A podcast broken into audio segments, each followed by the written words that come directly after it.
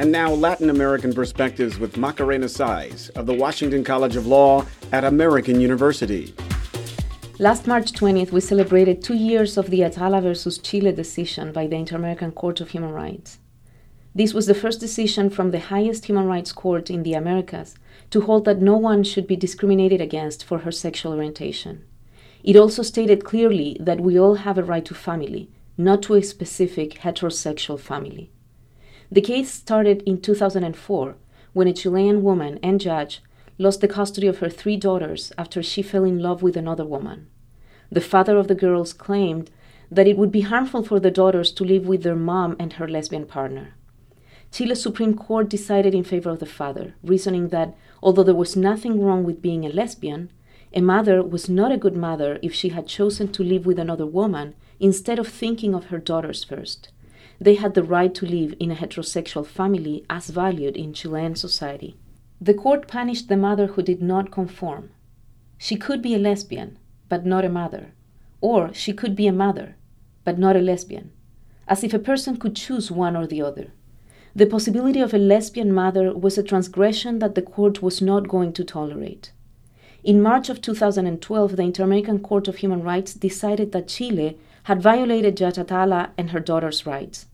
This is not only a landmark case about sexual orientation, but also about the very concept of motherhood. Who is a good mother? Judge Atala was depicted as selfish.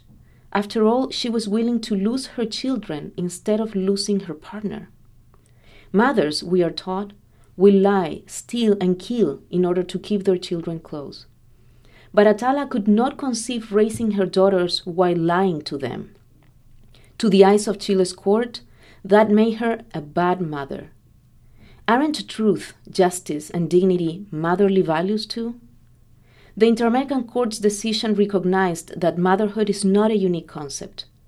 To me, Judge Atala was never a bad mother. On the contrary, her fight for her real family, even risking to lose the custody of her children, was the very consequence of her conception of the good mother, one based on instilling the values of honesty, dignity, and justice to her children. I wish I could say that after this decision, no other mother had to lie about her sexual orientation or risk losing her children. This week, however, a court in another Latin American country, the Dominican Republic, is hearing a similar case. Another woman who may lose her children because she loves not the wrong person, but a person of the wrong sex. Another woman who may have to decide between being a lesbian and being a mother.